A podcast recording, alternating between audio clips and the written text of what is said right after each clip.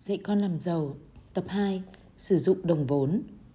Chương 8 Tôi làm giàu bằng cách nào? Khi mọi người hỏi tôi, Anh đã học công thức làm giàu chưa? Tôi trả lời, Nhờ chơi cờ tỷ phú khi còn nhỏ. Nhiều người cho là tôi nói đùa, Còn những người khác thì yên lặng Và chờ đợi chàng cười của tôi. Thế nhưng, đó không phải là trò đùa, Mà tôi nói thực lòng. Công thức làm giàu trong cờ tỷ phú thật đơn giản, Nhưng có thể áp dụng trong đời thực, Cũng như trong khi chơi bốn ngôi nhà màu xanh, một tòa nhà màu đỏ. Bạn có thể nhớ lại bí quyết chiến thắng trong cờ tỷ phú là chỉ cần đổi càng nhiều tòa nhà màu đỏ từ bốn căn nhà màu xanh. Chỉ thế thôi, vì đó cũng chính là công thức đầu tư mà hai vợ chồng tôi đã sử dụng. Khi thị trường địa ốc trở nên bết bát, chúng tôi mua thật nhiều những căn hộ nhỏ với số tiền giới hạn mà chúng tôi có trong tay. Khi thị trường chuyển mình, chúng tôi bán đi 4 căn hộ màu xanh để đổi lấy một tòa nhà màu đỏ to lớn Chúng tôi không bao giờ làm việc lại nữa bởi vì nguồn thu nhập từ những tòa nhà màu đỏ, các căn hộ cho thuê và những kho chứa hàng mini đã trang trải cho các chi phí sinh hoạt của chúng tôi. Công thức đó cũng áp dụng với bánh mì kẹp thịt. Hoặc nếu như bạn không thích địa ốc hoặc chỉ cần bạn làm bánh mì kẹp thịt, xây dựng một hệ thống kinh doanh xung quanh ổ bánh và bán đặc quyền thương hiệu kinh doanh trong vòng vài năm, nguồn thu nhập mỗi lúc một tăng sẽ làm cho bạn có nhiều tiền hơn mức sinh hoạt của bạn. Trong thực tế, con đường đơn giản đó chính là con đường dẫn đến sự giàu có. Nói cách khác, trong một thế giới đầy những kỹ năng như hiện nay, những nguyên tắc làm giàu vẫn hoàn toàn đơn giản và không cần những kỷ luật tiên tiến hiện đại. Tôi cho đó chỉ là một quan điểm, một ý nghĩ hết sức bình thường nhưng hợp tình hợp lý. Điều không may là khi đề cập đến vấn đề tiền bạc, sự hợp lý bình thường lại trở nên phức tạp, rối rắm và vô nghĩa. Chẳng hạn, đối với tôi, thật hoàn toàn vô nghĩa khi mọi người được phép giảm thuế để mất tiền và mắc nợ, hay cho ngôi nhà của mình là tài sản khi nó chỉ thực sự là nợ vì làm cho nguồn tiền của mình ngày càng hao hụt đi, hoặc có một chính phủ tiêu tiền nhiều hơn số thuế thu được hay gửi một đứa nhỏ đến trường hy vọng nó sẽ tìm được một công việc sau này trong khi chẳng hề dạy đứa bé về tiền bạc. Làm theo người giàu không khó. Làm theo người giàu không khó, một trong những nguyên nhân tại sao những người giàu có không thành công trong trường lớp là vì phần hành động trong quá trình làm giàu lại hết sức đơn giản. Bạn không cần phải đi học mới làm giàu được, phần hành động trong quá trình làm giàu không phải là một môn học về tên lửa phức tạp. Tôi đề nghị các bạn nên tìm đọc một quyển sách cổ điển có nhan đề là Hãy suy nghĩ và làm giàu của tác giả Napoleon Hill.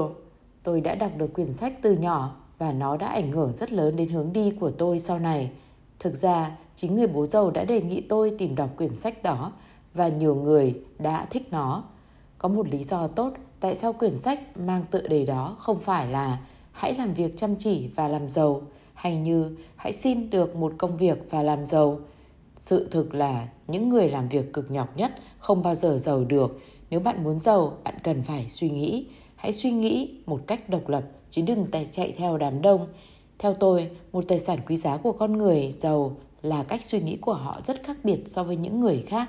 Nếu bạn làm theo những gì người khác làm, bạn cũng chỉ được những gì mà người khác có và đối với hầu hết mọi người, những gì họ chỉ có là những năm tháng làm việc cực nhọc, bị đánh thuế, không công bằng và mắc nợ suốt đời. Khi người ta hỏi tôi, tôi cần phải làm gì để đi lên từ bên trái sang bên phải tứ đổ, tôi trả lời, không phải những hành động của bạn cần thay đổi, mà trước hết chính cách suy nghĩ của bạn nên thay đổi. Nói cách khác, đó chính là làm sao trở thành một người để có thể hành động những gì cần phải thực hiện. Bạn có muốn trở thành người biết cách suy nghĩ mua bốn căn nhà màu xanh để đổi lấy một tòa nhà màu đỏ dễ dàng hay không? Hay bạn muốn trở thành người cho rằng việc đổi lấy một tòa nhà màu đỏ từ bốn căn nhà màu xanh là khó khăn. Cách đây nhiều năm, tôi đã tham dự một lớp học về cách thiết lập mục tiêu, đó là vào những năm 70 và tôi không thể nào tin rằng đã dám bỏ 150 đô la, hy sinh những ngày nghỉ cuối tuần đẹp trời chỉ để học cách lập mục tiêu. Lẽ ra tôi đã có thể đi trượt sóng ở một bờ biển xinh đẹp nào đó Thay vào đó, tôi lại có mặt ở đây để trả tiền cho ai đó, dạy tôi làm thế nào để lập ra mục tiêu cho mình. Tôi gần như muốn bỏ lớp học đó, nhưng chính những điều tôi đã học được từ lớp học đó đã giúp tôi đạt được những gì tôi mong muốn trong đời mình.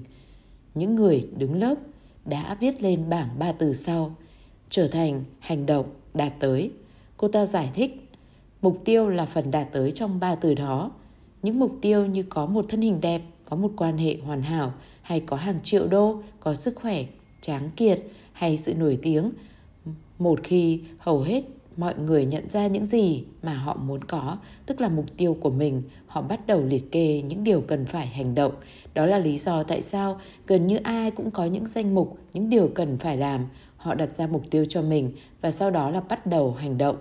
Đầu tiên, cô ấy dùng mục tiêu có một thân hình đẹp, những gì mà hầu hết mọi người làm một khi mong muốn có thân hình đẹp là đi ăn kiêng, sau đó đi tập thể hình và đó chỉ kéo dài được vài tuần lễ và mọi việc trở về như cũ. Họ quay lại ăn khoai tây chiên và pizza và thay vì đi tập thể dục, họ xem bóng chày trên TV.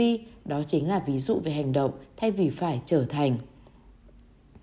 Không phải chế độ ăn kiêng có tác dụng mà chính con người bạn cần nên thực hành theo chế độ ăn kiêng đó mới có tác dụng Vậy mà năm nào cũng có hàng triệu người đi tìm kiếm những chế độ ăn kiêng hoàn hảo để giảm mập. Họ tập trung vào những điều họ phải làm, mà lẽ ra họ nên tập, tập trung vào con người mà họ nên trở thành. Chế độ ăn kiêng sẽ không có tác dụng gì nếu như bạn không chịu thay đổi những suy nghĩ của mình. Cô ta sau cùng dùng thí dụ minh họa về chơi golf. Nhiều người đi mua những bộ chơi golf mới với hy vọng họ có thể cải thiện được lối chơi của mình, mà lẽ ra họ nên bắt đầu từ thái độ phản ứng và sự tin tưởng như một người chơi golf chuyên nghiệp. Một người chơi golf tồi, cho dù có được một bộ chơi golf mới cũng chỉ là một tay chơi tồi tệ. Cô ta nhảy qua lĩnh vực đầu tư. Nhiều người nghĩ rằng đầu tư vào cổ phiếu hay quỹ tương hỗ sẽ làm cho họ giàu lên. Dĩ nhiên, đâu phải chạy đi mua cổ phiếu, trái phiếu, quỹ hỗ tương hay địa ốc sẽ giúp bạn giàu lên được. Làm theo những gì mà các nhà đầu tư chuyên nghiệp đã làm không nhất thiết có nghĩa là bạn sẽ đạt được sự thành công về tài chính. Một người mà đã có trạng thái tâm lý của kẻ thua cuộc sẽ luôn luôn bị thất bại cho dù họ mua các khoản đầu tư dưới bất kỳ hình thức nào đi chăng nữa. Rồi cô ấy đưa ra ví dụ khác về tìm kiếm một người phối ngẫu hoàn toàn, lãng mạn. Rất nhiều người đi đến các quán bar, công sở hay nhà thờ chỉ để tìm kiếm người bạn đời trăm năm lý tưởng. Đó chính là điều họ làm. Những gì họ hành động là chạy ra ngoài và tìm kiếm một người yêu lý tưởng mà lẽ ra chính bản thân họ phải nên phân đấu trở thành người yêu lý tưởng trước nhất. Đây là ví dụ mà cô đưa về các mối quan hệ. Trong hôn nhân, nhiều người thử thay đổi, nhiều người tình khác nhau để có thể tìm được một hôn nhân hoàn hảo thay vì cứ cố thay đổi người khác mà điều đó đã dẫn tới nhiều sóng gió trong gia đình. Các anh chị tốt nhất là nên thay đổi bản thân mình trước. Cô nói đừng bao giờ áp đặt lên người khác mà hãy thay đổi cách suy nghĩ của chính mình về người khác. Khi cô bàn về các mối quan hệ hôn nhân, đầu óc tôi liền liên tưởng đến nhiều người mà tôi đã gặp cách đây vài năm. Những người này cứ đòi thay đổi thế giới, nhưng rốt cuộc chẳng đi đến đâu cả. Họ muốn mọi người khác thay đổi, nhưng lại không chịu thay đổi chính bản thân mình. Còn về tiền bạc, cô đã giải thích thế này. Khi đụng đến tiền bạc, nhiều người cố bắt chước hành động theo những gì người giàu đã làm và cố đạt được những gì mà người giàu có. Cho nên họ chạy ra ngoài mua một căn nhà lộng lẫy, một chiếc xe ô tô bóng loáng và gửi con mình đến học ở những trường chỉ toàn con nhà giàu. Tất cả những hành động kiểu đó chỉ khiến họ phải làm việc cực nhọc hơn, mắc nợ nhiều hơn mà lại càng khiến họ phải làm việc nhiều hơn nữa. Thế nhưng đó đâu phải là cách làm của người giàu. Từ cuối lớp, tôi gật gù đồng ý, người bố giàu đã không dùng những ví dụ như thế để giải thích, nhưng người đã thường nói với tôi, mọi người cho rằng làm việc vì tiền, sau đó đi mua những thứ trông có vẻ giàu có, sẽ làm cho họ giàu. Thế nhưng điều đó không phải như vậy, đó chỉ làm cho họ càng mệt mỏi thêm mà thôi. Họ cứ kháng nhau, cố bắt kịp với bọn người Mỹ, nhưng nếu con tính ý, con sẽ thấy người Mỹ đã mệt mỏi đến mức nào. Trong suốt khóa học cuối tuần đó, những điều mà người bố giàu nói với tôi trước đây càng trở nên thấm thía hơn, sâu sắc hơn. Người đã sống rất khiêm tốn trong nhiều năm liền, thay vì làm việc cực nhọc để tiêu xài, người làm việc cực nhọc chỉ để thu nhập thêm nhiều tài sản. Nếu bạn có dịp nhận ra người trên đường, bạn sẽ thấy người không hề khác mấy so với những người bình thường. Người lái một chiếc xe buýt mini, chứ không phải một chiếc xe đắt tiền, Thế rồi, đến một ngày, lúc người ở cuối tuổi 30, người bỗng nổi lên một trung tâm quyền lực tài chính. Mọi người lập tức nhận ra người khi người bỗng nhiên mua lại một trong những miếng đất đắt đỏ của Hawaii. Sau khi tên người được đặt lên mặt báo, người ta mới vỡ lẽ con người trầm lặng đó là chủ rất nhiều doanh nghiệp khác, sở hữu nhiều miếng đất và khi người cất tiếng nói, mọi ngân hàng đều lắng nghe người, rất ít người biết được căn nhà nhỏ khiêm nhường người đã từng cư ngụ trước đây, chỉ đến khi nào có dư thật nhiều tiền, người mới mua một căn nhà to lớn cho cả gia đình mình. Người không phải vay nợ để mua nhà, mà người đã trả dứt bằng tiền mặt. Sau khi tham dự lớp học cuối tuần về cách đặt mục tiêu đó, tôi nhận thấy nhiều người cứ cố hành động theo những gì mà họ nghĩ là người giàu đã từng làm qua và cố gắng đạt được những gì mà người giàu có. Họ thường mua những căn nhà to lớn, đầu tư vào thị trường chứng khoán bởi vì nó là nơi mà họ cho là người giàu đầu tư. Thế nhưng, những gì mà người bố giàu có dạy cho tôi hiểu là nếu mọi người vẫn còn suy nghĩ, phản ứng và có niềm tin của một người nghèo hay một người trung lưu, sau đó làm theo những gì người giàu đã làm, những người đó cũng chỉ đạt được những gì mà giai cấp trung lưu và người nghèo có mà thôi. Công thức trở thành hành động đạt tới bắt đầu có ý nghĩa với tôi. Kim tứ đồ là nhắm tới việc trở thành chứ không phải hành động. Di chuyển từ bên trái sang phía bên phải của tứ đồ chủ yếu là một quá trình trở thành chứ không phải hành động. Không phải là những gì mà người nhóm C hay D hành động mới tạo ra sự khác biệt, mà chính là cách suy nghĩ của họ, bản chất con người của họ. Một tin mừng là thay đổi cách suy nghĩ chẳng mất tiền bạc gì cả. Thực tế sự thay đổi đó hoàn toàn miễn phí. Thế nhưng điều không hay là đôi khi rất khó thay đổi được những suy nghĩ bản chất xuất phát từ trong đáy lòng về tiền bạc vốn đã được trao truyền từ thế hệ này sang thế hệ khác hoặc những suy nghĩ mà bạn học được từ bạn bè, từ công việc và từ trường lớp. Thế nhưng bạn vẫn có thể thay đổi được chúng và đó chính là đề tài chủ chốt của quyển sách này. Đây không phải là một quyển sách chỉ dạy cách làm thế nào hay nên làm gì để trở nên tự do về tài chính. Quyển sách này cũng không đề cập đến những loại cổ phiếu nào bạn nên mua hay quỹ tương hỗ nào là an toàn nhất. Quyển sách này tập trung về cách làm thế nào để có thể củng cố cách suy nghĩ của bạn trở thành sao cho bạn có thể hành động để đạt được sự tự do hoàn toàn về mặt tài chính. Sự đảm bảo an toàn là mối quan tâm của người nhóm L. Như một nguyên tắc chung, những người nhóm đến nhóm L thường coi trọng giá trị của sự, sự đảm bảo an toàn khi đụng đến lĩnh vực tiền bạc. Đối với họ, tiền không quan trọng bằng sự ổn định an toàn. Họ có thể dám rủi ro sinh mạng của mình trong những trò chơi cảm giác mạnh như nhảy dù, thế nhưng lại sợ đến co vòi khi nói đến tiền bạc. Chủ nghĩa hoàn hảo là mối quan tâm của người nhóm T. Đây cũng chỉ là một nguyên tắc chung, thế nhưng khi tôi quan sát những người thuộc nhóm T đang cố gắng hội nhập sang thế giới bên phải của tứ đồ, tôi nhận ra trạng thái tâm lý tự mình làm hết mọi việc của họ. Họ thích tự làm lấy bởi vì trong họ luôn có nhu cầu bảo đảm mọi thứ cần phải được làm đúng cách và bởi vì họ gặp khó khăn tìm được người khác có thể làm theo ý họ muốn, họ đành phải tự mình làm lấy mọi chuyện. Đối với nhiều người nhóm T, vấn đề thực sự là khả năng kiểm soát. Họ cần phải kiểm soát mọi thứ. Họ không ưa phạm lỗi và họ càng không ưa khi người khác phạm lỗi và làm cho họ mất mặt. Điều đó khiến cho họ trở thành những người nhóm T hoàn hảo, tuyệt vời và cũng chính lý do đó bạn muốn thuê mướn những người này làm một số công việc cho bạn. Bạn mong muốn vị nha sĩ của bạn phải hoàn hảo, bạn muốn người luật sư của bạn phải tinh thông đủ mọi vấn đề, bạn muốn vị bác sĩ giải phẫu não hay kiến trúc sư là một người xuất sắc. Đó là lý do bạn trả tiền cho họ, đó là sức mạnh của họ nhưng cũng là điểm yếu. Sự thông minh cảm tính Phần chủ yếu làm nên con người chính là tính nhân bản hay sự cảm xúc. Tất cả chúng ta, ai ai cũng có những cảm xúc giống nhau. Chúng ta đều có nỗi sợ, nỗi buồn, giận dữ, yêu thương, thù ghét, thất vọng, vui sướng, hạnh phúc và nhiều cảm xúc khác. Cách chúng ta phản ứng trước những cảm xúc đó đã tạo nên những cá nhân hoàn toàn khác biệt. Khi đề cập đến vấn đề rủi ro tiền bạc, tất cả chúng ta đều sợ, kể cả người giàu. Sự khác biệt là cách chúng ta xử lý nỗi sợ đó đối với những nhiều người, chính nỗi sợ đó đã khiến họ suy nghĩ, hãy chơi an toàn, đừng chấp nhận rủi ro. Trong khi đối với nhiều người khác, nhất là những người ở phía bên phải, nỗi sợ bị mất tiền đã khiến họ suy nghĩ cách khác. Hãy chơi khôn ngoan, hãy học cách quản lý rủi ro, cũng một cảm xúc nhưng khác nhau trong suy nghĩ dẫn đến những bản chất khao khát, hành động khác nhau và đạt tới những đích khác nhau.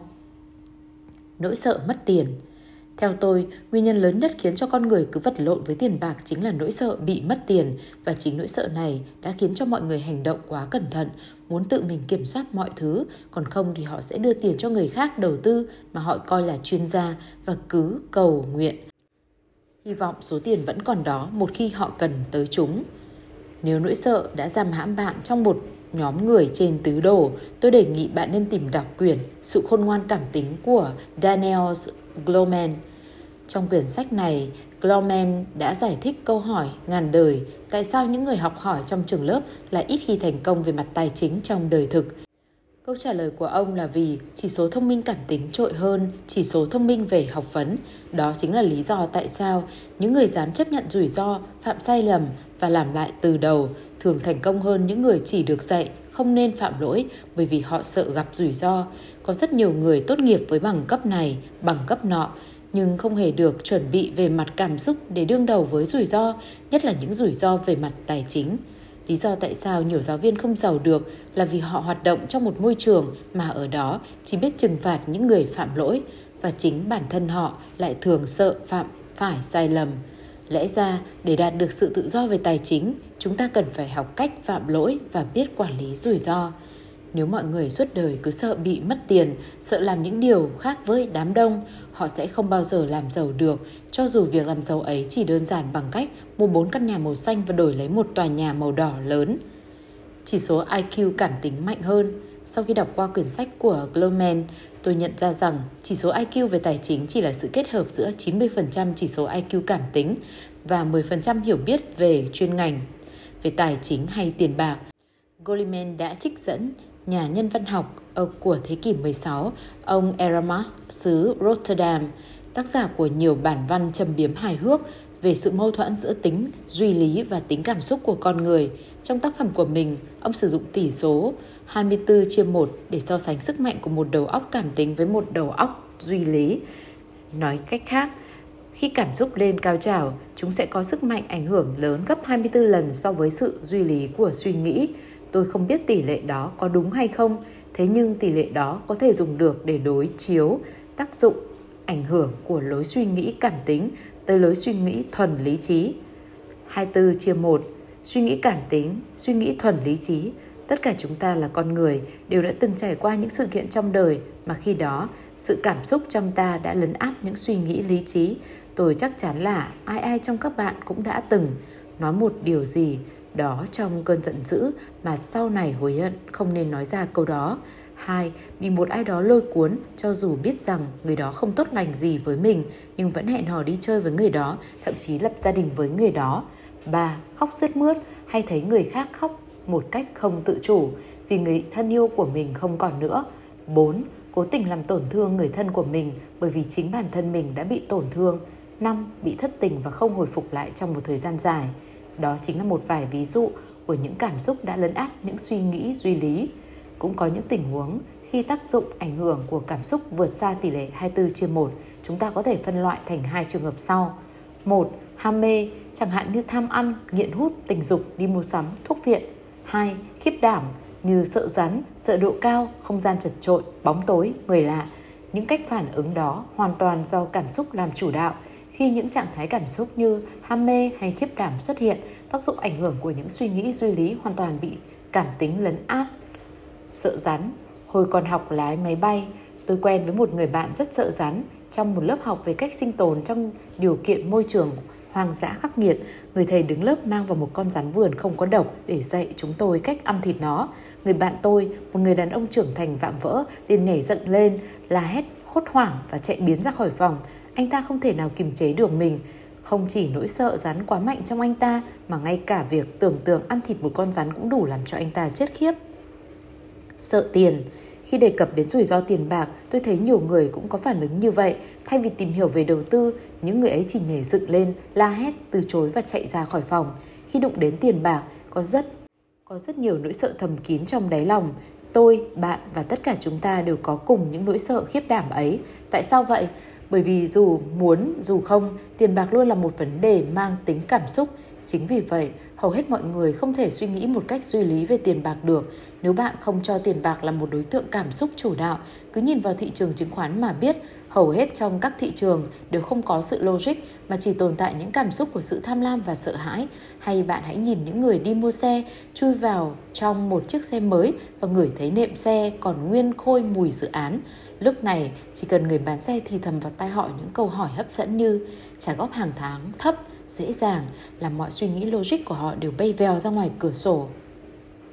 những suy nghĩ cảm tính đều nghe có vẻ hợp lý. Vấn đề với những suy nghĩ cảm tính bản chất là chúng nghe có vẻ hợp lý và logic. Đối với một người nhóm L khi cảm giác sợ hãi hiện diện suy nghĩ hợp lý theo họ là chơi an toàn và đừng chấp nhận rủi ro thế nhưng đối với người nhóm D suy nghĩ kiểu đó chẳng hợp lý chút nào Đối với người nhóm T, khi nảy sinh vấn đề tin tưởng giao phó công việc cho người khác, suy nghĩ hợp lý theo họ là tôi thà tự mình làm mọi thứ vậy. Đó chính là lý do tại sao đa phần các doanh nghiệp của người nhóm T thường mang hình thức cá thể hộ gia đình, chủ yếu là vì vấn đề tin tưởng trong việc kinh doanh của họ.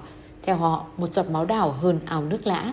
Như vậy, các nhóm khả năng, lý luận khác nhau, suy nghĩ khác nhau, hành động khác nhau, dẫn tới những kết quả đạt được khác nhau, trong khi các cảm xúc đều như nhau. Cảm xúc làm cho chúng ta trở thành con người và nhận ra những cảm xúc ấy là một phần yếu tố làm nên tính người trong chúng ta. Những gì chúng ta làm đều được quyết định bởi cách phản ứng cá nhân của mình đối với những cảm xúc ấy. Tôi không cảm thấy thích thú điều đó một cách nhận biết xem bạn đang suy nghĩ bằng cảm tính, chứ không bằng lý trí là khi nói chuyện với người khác, bạn có thường dùng từ cảm thấy hay không?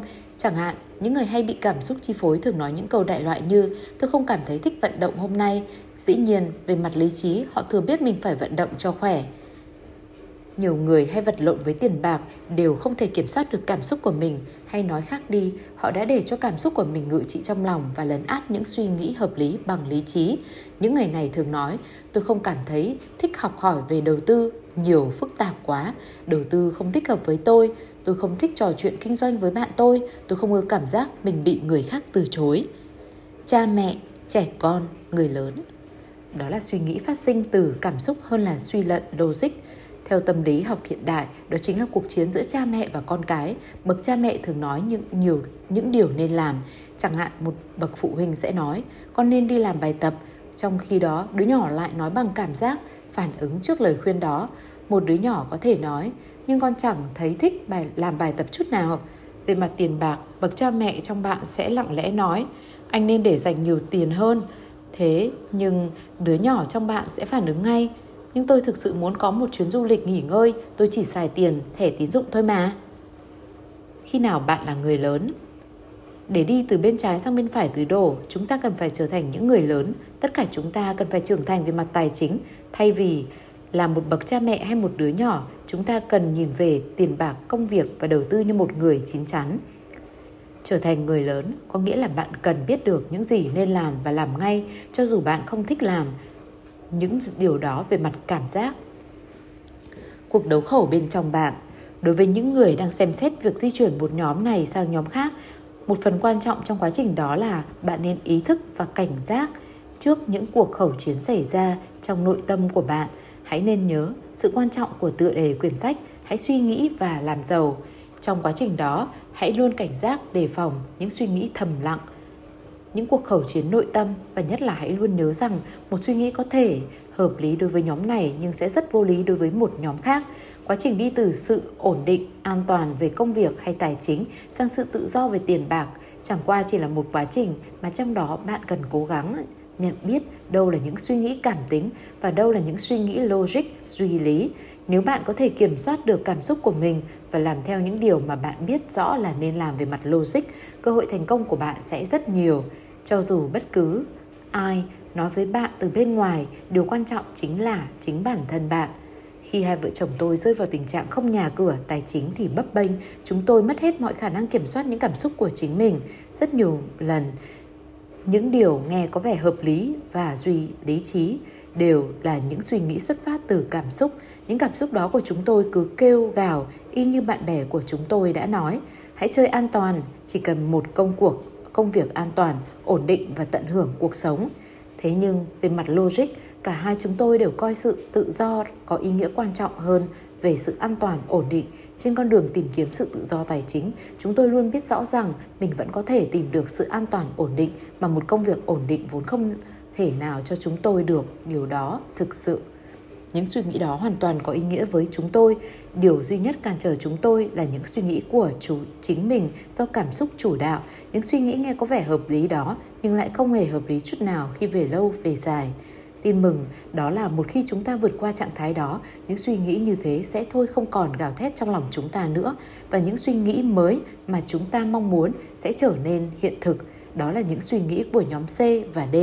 Ngày hôm nay, chúng tôi hiểu được ngay những cảm xúc khi một người phát biểu tôi không dám rủi ro đâu, tôi còn có gia đình để lo lắng, tôi cần phải có một công việc ổn định an toàn, phải có tiền mới làm ra tiền, do đó tôi không thể đầu tư, tôi sẽ tự mình làm lấy. Tôi thông cảm với họ về những cảm xúc đó bởi vì chính bản thân tôi cũng đã từng có những suy nghĩ như thế. Thế nhưng khi nhìn qua tứ đồ và đạt được sự tự do tài chính trong thế giới nhóm C và D, tôi thành thật nói rằng suy nghĩ để đạt được sự tự do tài chính lại rất ôn hào và nhẹ nhàng hơn rất nhiều. Sự khác nhau giữa nhóm L và C, những giá trị cảm xúc từ bản chất dẫn đến những quan điểm khác nhau. Cuộc chiến thầm lặng giữa người chủ doanh nghiệp và người lao động thường xảy ra so sự khác nhau về những giá trị cảm xúc. Cuộc chiến đó không bao giờ dứt bởi vì một bên muốn được trả lương nhiều hơn trong khi bên kia muốn công việc hoàn tất nhiều hơn. Đó là lý do tại sao chúng ta thường nghe một bên nói tôi làm việc quá nhiều mà lương thật bèo, còn bên kia thì chúng ta có thể làm cách nào khuyến khích họ làm việc nhiều hơn, trung thành với chúng ta hơn mà chúng ta không cần phải trả cho họ nhiều hơn. Sự khác nhau giữa nhóm C và D một mối xung đột khác là giữa các chủ doanh nghiệp nhóm C và các nhà đầu tư bỏ tiền vào doanh nghiệp do thuộc nhóm D, mà chúng ta thường gọi đó là các cổ đông. Một bên muốn có nhiều hơn để hoạt động kinh doanh, trong khi bên kia muốn được trả lời nhiều hơn.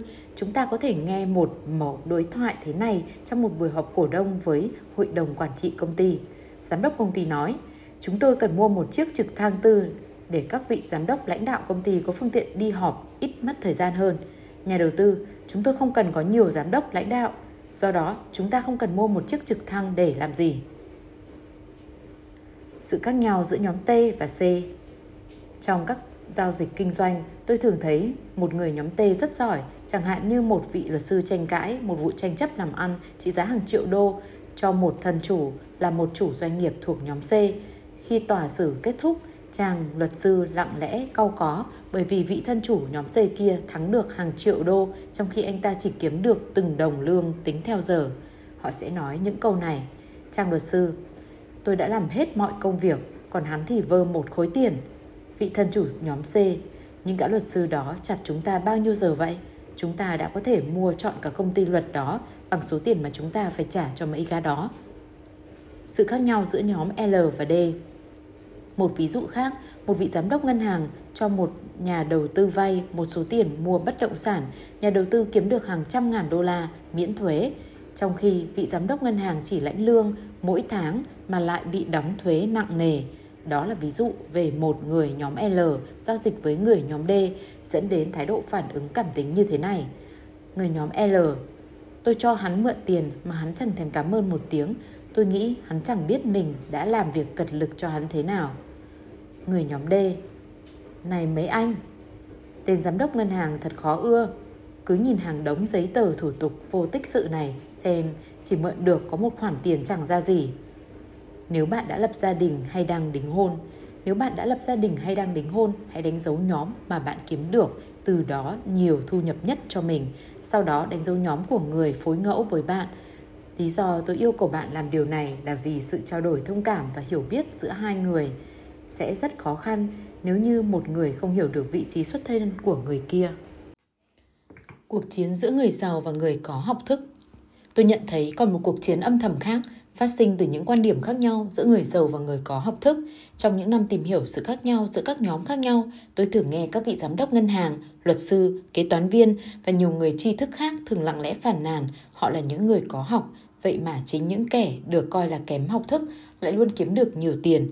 Tôi gọi đó là một cuộc chiến thầm lặng giữa người giàu và người có học thức mà thường là mâu thuẫn giữa những người thuộc nhóm bên trái với bên phải tứ đồ, nhóm LT và nhóm CD. Thế nhưng không phải những người thuộc nhóm CD là không có học thức, mà ngược lại có rất nhiều người có bằng cấp cao, mà đó là vì những người này không phải là những sinh viên xuất chúng trong trường, cũng như không tốt nghiệp từ những trường chuyên ngành là luật sư, kế toán viên hay nhà quản trị có bằng MBA. Những bạn đã đọc quyển đầu của tôi, chắc hẳn các bạn sẽ biết rõ là sự mâu thuẫn giữa những người giàu và những người có học thức người bố nghèo có học thức cao của tôi thường hãnh diện với những năm học xuất sắc ở các trường nổi tiếng như Đại học Stanford, Đại học Chicago. Trong khi đó, người bố giàu của tôi đã bỏ học nửa chừng để gánh vác công việc kinh doanh của gia đình khi bố của người qua đời. Cho nên, người đã không tốt nghiệp trung học. Thế mà người đã đạt được sự giàu có khủng khiếp. Khi tôi lớn lên và có vẻ bị ảnh hưởng từ người bố giàu nhưng thất học nhiều hơn, người bố học thức của tôi đôi khi tỏ vẻ khó chịu và bảo thủ quan điểm của mình. Một ngày nọ, khi tôi vừa tròn 16 tuổi, người bố học thức của tôi đã thốt lên, ta có bằng cấp tốt nghiệp từ các trường đại học nổi tiếng, còn bố của bạn con thì được gì nào? Tôi lặng lẽ trả lời, có tiền và thời gian rảnh bố ạ. Không chỉ là một sự thay đổi tâm lý,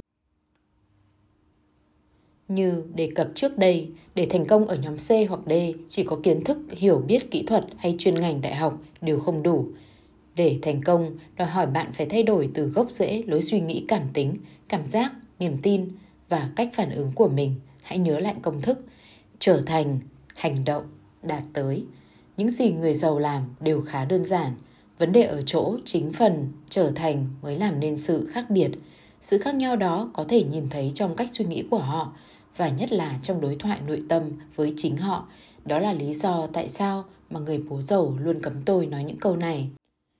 Tôi không đủ sức mua được thứ đó, tôi không thể nào làm được điều đó. Hãy chơi an toàn, đừng làm mất tiền. Chuyện gì xảy ra nếu bạn thất bại và không bao giờ phục hồi lại được? Người đã cấm tôi nói những câu đó bởi vì người thực sự tin rằng những câu nói đó là những công cụ có nhiều sức mạnh chi phối nhất mà con người có được. Những gì mà một người hay nói và suy nghĩ thường trở thành sự thực với chính người đó. Người thường trích dẫn từ kinh thánh, mặc dù người không theo đạo, và ngôn từ sẽ trở nên hiện hữu và có thực trong ta. Người bố giàu luôn tin rằng những gì chúng ta thường nói với chính mình, từ gốc rễ bản chất của chúng ta, thường trở thành hiện thực. Đó là nguyên nhân tại sao tôi cho rằng những người vốn hay gặp khó khăn, tiền bạc, thường để cho cảm xúc đóng vai trò chủ đạo và chi phối cuộc đời của họ chỉ khi nào một người vượt qua được những suy nghĩ cảm tính đó, còn không, những suy nghĩ đó sẽ trở thành hiện thực đối với người đó. Đó là những suy nghĩ như tôi sẽ không bao giờ giàu được, ý tưởng đó không thực hiện được, thứ đó quá mắc với tôi. Nếu những suy nghĩ đó dựa trên cảm xúc, thế thì chúng sẽ tác động đến bạn với sức mạnh khôn lường. Tin mừng là bạn có thể thay đổi lối suy nghĩ đó nhờ sự giúp đỡ của những người bạn mới, những ý tưởng mới và một chút ít thời gian. Những người không thể kiểm soát được nỗi sợ mất tiền đừng bao giờ đầu tư một mình. Tốt nhất là họ nên để cho một chuyên viên tư vấn đầu tư lão luyện, tài giỏi đầu tư dùm họ và đừng can thiệp vào. Một điểm đáng chú ý khác, tôi gặp nhiều chuyên viên tài chính không hề sợ sệt khi đầu tư vốn của người khác và có thể kiếm được rất nhiều tiền. Thế nhưng khi đầu tư hay mạo hiểm với số tiền của chính mình, nỗi sợ mất tiền trong họ lại trở nên mạnh mẽ đến nỗi cuối cùng họ bị mất hết toàn toàn. Những cảm xúc của họ đã ảnh hưởng đến suy nghĩ và lý luận logic của họ. Tôi cũng gặp nhiều người có thể đầu tư tiền của mình và thắng liên tục, nhưng lại mất bình tĩnh khi một ai đó mang tiền của mình đến yêu cầu họ đầu tư dùm. Việc kiếm ra tiền và mất tiền đều là một đề tài mang tính cảm xúc. Do đó, người bố giàu đã dạy cho tôi một bí quyết để xử lý những cảm xúc đó. Người bố giàu luôn nói, để trở thành một chủ doanh nghiệp hay một nhà đầu tư thành công, con cần phải điềm tĩnh và bàng quan trước mọi thắng thua. Thắng hay thua đều chỉ là những phần của cuộc chơi. Từ bỏ công việc an toàn của mình. Mike, bạn tôi có một hệ thống thuộc về mình. Bố của anh ta đã xây dựng nên nó. Riêng tôi không có được cơ may đó. Tôi biết rõ một ngày nào đó tôi sẽ phải rời bỏ sự tiện nghi và an toàn của tổ ấm để bắt tay xây dựng một hệ thống cho riêng mình. Vào năm 1978, tôi từ bỏ công việc toàn thời gian ở tập đoàn Xerox và bước tới mà không hề có một hậu thuẫn an toàn nào ở phía sau. Sự sợ hãi, sự nghi ngờ bắt đầu xuất hiện và gào thét trong đầu tôi. Tôi có cảm giác sợ hãi gần như tê liệt khi tôi ký vào lá đơn nghỉ việc, lãng thánh lương cuối cùng và bước ra khỏi cửa. Trong tôi lúc ấy như một dàn hợp sướng của những suy nghĩ, những cảm giác tự hủy hoại cứ ồn ào và gay gắt lên án tôi đến mức không thể nghe được một điều gì khác. Điều đó lại tốt thôi, bởi vì rất nhiều đồng nghiệp của tôi đều nói hắn sẽ quay trở lại, hắn sẽ không bao giờ làm được. Khốn khổ ở chỗ là chính bản thân tôi cũng nói điều đó với mình, những lời nói cảm tính đầy hoài nghi đó đã ám ảnh. theo đuổi tôi trong nhiều năm cho tới khi hai vợ chồng tôi thành công ở nhóm C và D. Ngày nay, tôi vẫn còn nghe những dư âm đó, chỉ có điều chúng không còn sức mạnh tác động đến tôi nữa. Trong quá trình đương đầu với sự hoài nghi của mình, tôi đã học cách tạo ra những từ ngữ khác, những lời động viên tinh thần cá nhân, chẳng hạn như Hãy giữ bình tĩnh, suy nghĩ rõ ràng, mở rộng đầu óc của mình, tiếp tục đi tới, hỏi ý kiến một người đã đi trước mình để được hướng dẫn, tiếp thêm sự tự tin và ấp ủ ngọn lửa niềm tin sẽ đạt được những điều tốt nhất. Tôi đã học được cách tạo ra những câu nói động viên đó bên trong mình, mặc dù một phần con người tôi vẫn còn sợ hãi và khiếp đảm. Tôi biết rằng lần đầu tiên tôi sẽ có rất ít cơ hội thành công, thế nhưng những cảm xúc tích cực của con người như niềm tin, lòng can đảm và những người bạn tốt đã đẩy tôi tiến tới. Tôi biết tôi sẽ phải đương đầu với rủi ro, tôi biết rủi ro sẽ dẫn đến sai lầm và sai lầm sẽ dẫn đến trí thông minh và kinh nghiệm mà tôi đang còn thiếu cả hai. Đối với tôi, thất bại sẽ làm nên nỗi sợ hãi chiến thắng. Cho nên, tôi sẵn sàng tiến tới trước mà không cần nhiều bảo đảm cho hậu thuẫn phía sau người bố giàu đã tiêm nhiễm tôi quan điểm thất bại chỉ là một phần của quá trình thành công. Cuộc hành trình nội tâm Cuộc hành trình từ nhóm này sang nhóm khác thực ra chỉ là một cuộc hành trình nội tâm, đó là một chuyến đi từ những niềm tin gốc rễ và hiểu biết của nhóm này sang một hệ thống quan điểm, suy nghĩ và hiểu biết mới của nhóm khác. Quá trình đó không khác gì với việc tập xe đạp, Lúc đầu bạn sẽ bị té lên té xuống nhiều lần, cảm thấy sợ hãi và bối rối, nhất là khi có bạn bè đứng đó coi bạn tập, nhưng sau một thời gian bạn không còn ngã nữa và việc chạy xe trở nên như một phản xạ của bạn. Nếu bạn có té, điều đó chẳng hề hấn gì bởi vì bạn thử biết bạn sẽ đứng dậy và chạy tiếp. Quá trình đó cũng áp dụng tương tự khi bạn đi từ quan niệm về sự an toàn ổn định của công việc đến quan niệm về sự tự do tiền bạc. Một khi hai vợ chồng tôi vượt qua được Chúng tôi càng ít sợ thất bại hơn bởi vì chúng tôi rất tự tin vào khả năng của mình sẽ đứng dậy và đi tiếp. Bản thân tôi luôn tâm niệm hai câu nói để giúp tôi luôn tiến tới trước. Một là lời khuyên của người bố giàu khi tôi đang có nguy cơ thối chí và bỏ cuộc, con có thể bỏ cuộc lúc nào cũng được. Vậy tại sao lại bỏ cuộc ngay bây giờ? thử lời khuyên đó đã nâng tinh thần, ý chí của tôi lên và làm cho các cảm xúc trở nên điều hòa, điềm tĩnh. Câu nói đó nhắc nhở tôi đã đi được một nửa đoạn đường, vậy tại sao tôi phải quay trở lại khi một đoạn đường đi tới và đoạn đường quay về nhà đều dài bằng nhau? Điều đó có khác nào Columbus đã vượt qua Đại Tây Dương để rồi quay trở lại? Một điều bạn nên cẩn thận, sự khôn ngoan là biết khi nào nên bỏ cuộc. Tôi thường gặp nhiều người quá cố chấp, họ vẫn cứ cố bám vào một dự án mà không hề có cơ hội thành công nào Vấn đề biết khi nào rút tay và khi nào đi tiếp là một câu đố muôn đời mà bất cứ người nào dám đương đầu với rủi ro cũng đều phải đối mặt. Một cách giải quyết vấn đề đó là tìm lời khuyên, hướng dẫn của những người đỡ đầu đã đi trước mình và đã thành công. Một người đỡ đầu như thế vốn đang ở phía trước, phía bên phải tứ đồ có thể hướng dẫn bạn hiệu quả nhất – nhưng hãy nên cẩn thận với lời khuyên của một người chỉ đọc sách và được trả tiền để đi thuyết giảng về cách xé rào từ bên này sang bên kia. Một câu khác luôn động viên tôi đi tới là những người khổng lồ thường đi tới và té ngã, nhưng những con sâu thì lại không bởi vì chúng chỉ đào đất và bò tới. Nguyên nhân chính khiến cho nhiều người gặp khó khăn với tiền bạc không phải vì thiếu học thức hay lười biếng, mà đó là vì sợ bị thua. Nhưng nếu họ dừng lại và bỏ cuộc chỉ vì sợ thua bản thân họ đã thua cuộc mất rồi. Những người thua cuộc cắt bỏ chiến thắng của mình và cố bám vào lỗ. Nỗi sợ trở thành người thua cuộc thường khiến người ta có những hành động kỳ lạ. Tôi từng thấy nhiều người mua một cổ phiếu ở giá 20 đô, nhưng khi giá tăng lên 30 đô, họ liền bán ra ngay bởi vì họ sợ mất số lời mà họ kiếm được. Thực tế, giá cổ phiếu đó cứ tăng lên 100 đô, trẻ ra rồi leo tới mức 100 đô một lần nữa. Cũng người đó mua cổ phiếu ở mức giá 20 đô, nhưng khi giá giảm xuống còn 3 đô, họ vẫn cứ cố giữ cổ phiếu ấy với hy vọng giá sẽ tăng trở lại và họ cứ giữ cổ phiếu đó ở mức giá 3 đô trong suốt 20 năm trời. Đó chính là ví dụ về một người sợ bị mất tiền hay thừa nhận mình bị lỗ, mà trong thực tế họ thực sự bị lỗ nặng. Những người chiến thắng cắt lỗ và tận dụng chiến thắng, những người chiến thắng lại hành động hoàn toàn ngược lại – Thông thường, khi họ biết mình đang bị lỗ, tức là khi giá cổ phiếu bắt đầu giảm thay vì tăng lên, họ bán chúng ngay lập tức và chấp nhận lỗ. Hầu hết, những người này không mặc cảm khi thú nhận mình bị lỗ bởi vì họ biết rằng thất bại chỉ là một phần của quá trình đi đến chiến thắng. Khi họ mua một cổ phiếu giá tăng, họ cứ để yên cho cổ phiếu đó tăng đến mức tối đa. Khi họ biết sự tăng giá đã đụng trần, họ điểm bán cổ phiếu ra ngay. Mấu chốt để trở thành một nhà đầu tư lớn là cần phải điềm tĩnh trước mọi thắng thua.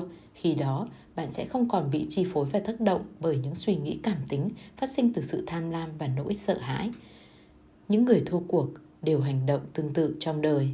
Những người sợ bị thua cuộc thường hành động tương tự trong đời thực. Chúng ta đều biết những người như thế. Một, những người cứ bám vào cuộc hôn nhân mà không có sự hiện diện của tình yêu.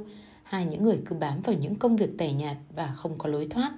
Ba, những người cứ để dành quần áo cũ hay những thứ mà không bao giờ dùng tới. 4. Những người chịu sống ở những nơi mà họ biết không có tương lai cho họ. 5. Những người cứ chơi với những người bạn luôn kìm hãm họ lại. Sự thông minh cảm tính có thể được kiểm soát. Sự thông minh tài chính thường gắn liền với sự thông minh cảm tính.